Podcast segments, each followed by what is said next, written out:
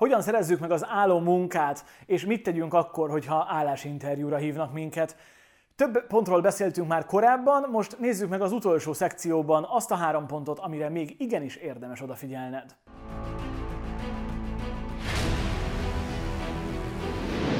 Jövőbeni állásadók vagy a HR-esek imádnak feltenni bugyutábbnál bugyutább kérdéseket, de csak azért, hogy kizökkentsenek téged az adott állapotból. Néha megkérdezik, hogy milyen állat lennél, hogyha újra születnél, vagy megkérdezik, hogy milyen tárgyként tudnád elképzelni önmagadat a jövőben, és ilyenkor általában leblokkol az interjú alany. Pedig pont az a cél, hogy mennyire tudsz kreatívan és milyen hamar tudsz válaszolni erre a kérdésre. Senki sem arra kíváncsi, hogy te koala szeretnél lenni majd a következő életedben. Őket a kreativitásod érdekli, és az, hogy mennyire tudnak letaglózni egy ilyen bugyutának tűnő kérdéssel. Úgyhogy készülj egy ilyenre, és legyél minél kreatívabb. Nem feltétlen kell állatot mondani.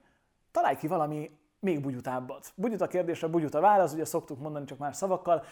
Ezeket talált ki te előre, hogy tudjál spontán jelezni és reagálni ezekre a kérdésekre. Hogyha vannak negatív tulajdonságaid, amelyekre nem vagy túl büszke, de valahogy az interjú során kitér rá a HRS vagy az, aki éppen interjúztat téged, és próbálnád kikerülni a választ, ne rejtsd el, ne rejtsd el a negatív tulajdonságaidat. Előbb-utóbb úgy is ki fog derülni, hogy mit tudsz, vagy hogy mit nem tudsz. És hogyha túlságosan pozitívan felépítjük önmagunkat, akkor egy munkaadó, saját magam nevében is tudok beszélni, sokkal nagyobb terhet fogok rátenni arra az adott személyre, mert tudom, hogy meg tudja csinálni. Ugyanis azt mondta az interjún, hogyha van bármilyen negatív tulajdonságunk, nem azt mondom, hogy terítsünk ki mindent az asztalra és mondjuk el, de hogyha előkerül, akkor merjünk sebezhetőek lenni.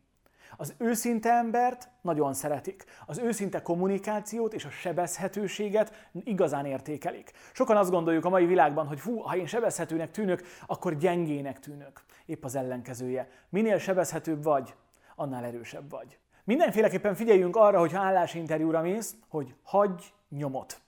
Miért? Valószínűleg nem csak veled fognak ott beszélgetni, de kell valami a végén, egy csavar, ami miatt rád emlékezni fognak.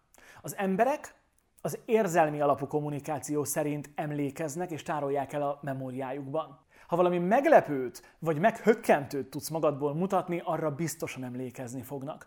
Erre készülj fel még azelőtt, hogy mész az állási interjúra, mert hát azt szeretnéd, hogy emlékezzenek rád. Nem tudhatod, hogy te vagy az első, vagy a 25 vagy éppen a tizedik, és hogy kire fognak jobban emlékezni. Hogyha minél több arcodat megmutatod az állási interjún, annál jobban fognak rád emlékezni.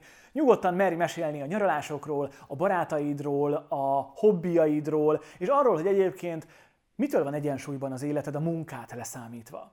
És egyik munkaadó sem várja azt el, hogy száz százalékban csak is neki élj és neki dolgoz. Szeretik, hogyha megvan a balansz, megvan az egyensúly az életedben. Hagyj mély nyomot abban, aki interjúztat téged. A mai videó végére pedig egy bónusz tipp, hogy ha megkérdezik a végén, hogy van-e kérdésed, legyen kérdésed. Erre is készülj fel előre. Szeretik azt, hogyha kérdeznek, érdeklődnek a jövőbeni munka iránt és a munkával kapcsolatban, a munka végzéssel kapcsolatban. Merj mesélni többet magadról, és legyen egy párbeszéd, miközben állásinterjúztatnak. Ne csak kérdezzenek és te válaszolj, hanem nyugodtan merjél visszakérdezni. Remélem, hogy a mai tippeket is hasznosnak tartottad, hogyha tetszett, akkor ne felejtsd el lájkolni, megosztani, kommentelni, kövess be, és inspirálódjunk együtt legközelebb is.